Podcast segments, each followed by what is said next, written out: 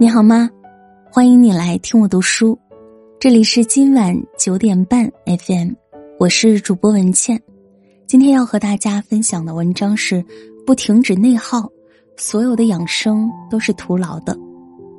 作者：洞见。十年前我在北京报社上班的时候，有一次难忘的经历。有天上午开会，我没有准备。被领导问及采访一位重要人物的关键问题，没能答上。虽然领导和同事没说什么，但从他们的眼神和动作中，我貌似察觉了很多隐藏的意思，然后不知不觉往自己身上去联想。他刚瞄了我一眼，是不是在看我笑话？领导皱了眉头，不会对我有想法了吧？带着各种心思和情绪熬到了下班。回家后躺在床上，原本已经关好灯准备睡觉，但一想到今天会上的表现和明天要面对的采访，忽然又变得很焦虑，翻来覆去到了凌晨两点也睡不着。第二天的采访成了我记者生涯中的一个失败案例。经过这件内心极度煎熬和自责的事之后，我长期处于亚健康状况，身体不好，内心焦虑。陷入了长久的自我贬低状态。我知道再这么下去会往更严重的地步去发展，比如抑郁、害怕社交等。后面我通过阅读相关书籍，明白了这是典型的精神内耗。心理学上把这种现象叫做过度思虑，它不但会耗尽你的精力，降低你的行动力，让你感到疲惫不堪，还会降低你对生活的满意度。和幸福感，甚至影响你对自己存在意义感的认知。最近在书里看到一个故事，叫《一位校长的怪病》。这位校长就陷入了严重的精神内耗状态。他原本头脑冷静，适应力也很强，可有一天忽然病倒了，整个人头晕目眩，只有躺下才会觉得好一点。每当他试着坐起来的时候，头晕就会加重。甚至呕吐。原来他碍于面子，答应给朋友做贷款担保，但担保完后，校长开始后悔不迭。这笔贷款数目太大，我一直很犹豫，可我不能拒绝他，因为他是我的好朋友。但如果他还不起钱怎么办？那我所有的存款怎么办？我的房子怎么办？岂不是都要化为乌有了？在不安的焦虑中，校长生病卧床了。去医院，医生也束手无策。但神奇的是，当朋友来探望他，告诉他已经还清了银行贷款时，校长一下子就康复了。第二天就生龙活虎的去上班。他担忧的所有事一件都没有发生，但他的内心却上演了一部大戏。其实很多时候，一个人身体状况不好，很有可能和思虑过度有关。就像装在套子里的人的主人公一样，他总认为生活会出现乱子，所以他出门时，即使是晴朗的天气，也会带上雨具，穿好鞋套和暖大衣。他常活在自己臆想的担忧里，最后也在忧虑中逝去。世界卫生组织曾研究表明，世界上百分之九十的疾病都和情绪有关。中医也说。怒伤肝，喜伤心，思伤脾，忧伤肺，恐伤肾。精神一旦变得消极不安，会对我们的身心健康造成一定的危害。人千万不能让心生病。知乎上有人问：养生的最高境界是什么？最高赞的回答是养心。现代人的养生方式多种多样。但却忘了，真正的养生其实在于养心。心理内耗小的人会觉得生活越来越轻松，心理内耗大的人会觉得生活越来越痛苦。不停止内耗，所有的养生都是徒劳的。看过一个故事，一位母亲一直在家做全职妈妈，照顾三个孩子，但她总说自己一无是处。我总是对孩子大吼大叫。我是最差的妈妈，我不配有孩子。实际上呢，他经常陪孩子踢足球、玩游戏、做功课，他做的一手好菜，做家务也很有条理。可他生性敏感、自卑、悲观，对自己十分苛刻。长期的自我否定，让原本健康的他出现了抑郁症状。不得不说，过于内耗的人真的活得太辛苦了。曾在知乎上看到过一位网友的自述，说他偶然加到了一位非常崇拜的前辈的微信。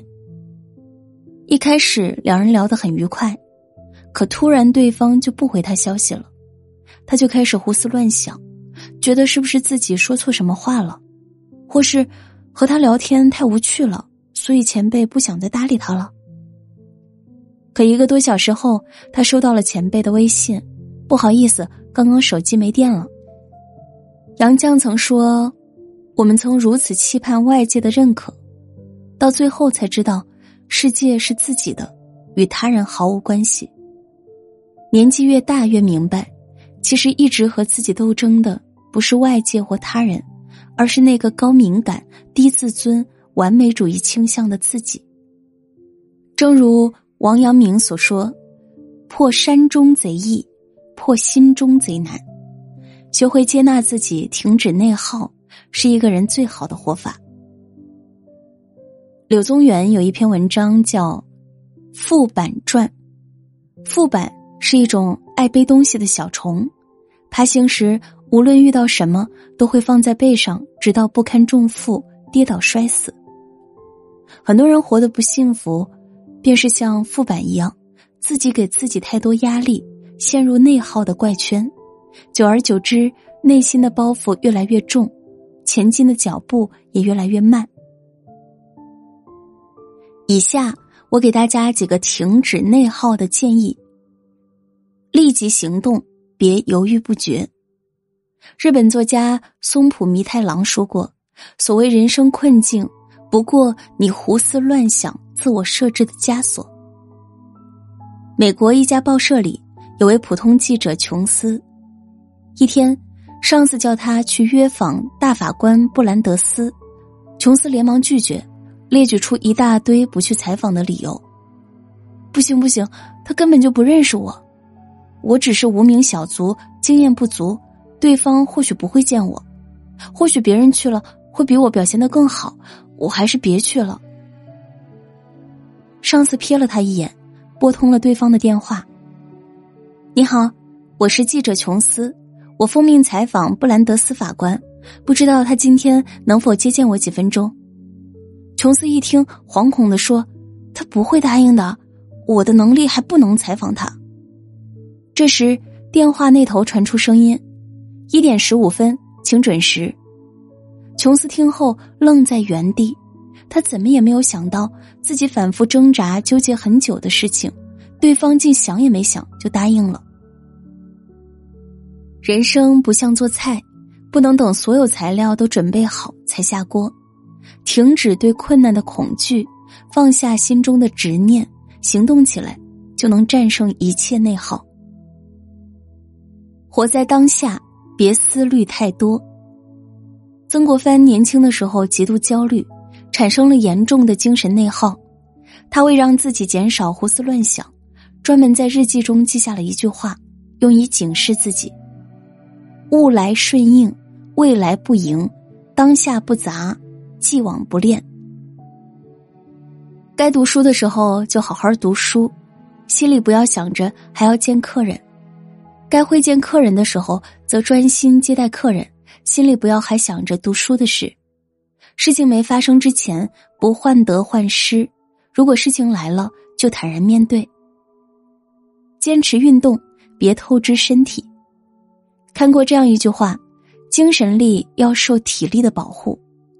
当我们有一个健康的身体，才有能力去安抚自己的精神。若身体一团糟，那只会给自己的精力增加负担。运动帮你排除身体和情绪的毒素，治愈疲惫的灵魂。有句老话说：“晚上想想千条路，早上醒来走原路。”人生最痛苦的，莫过于徘徊在坚持和放弃之间的煎熬。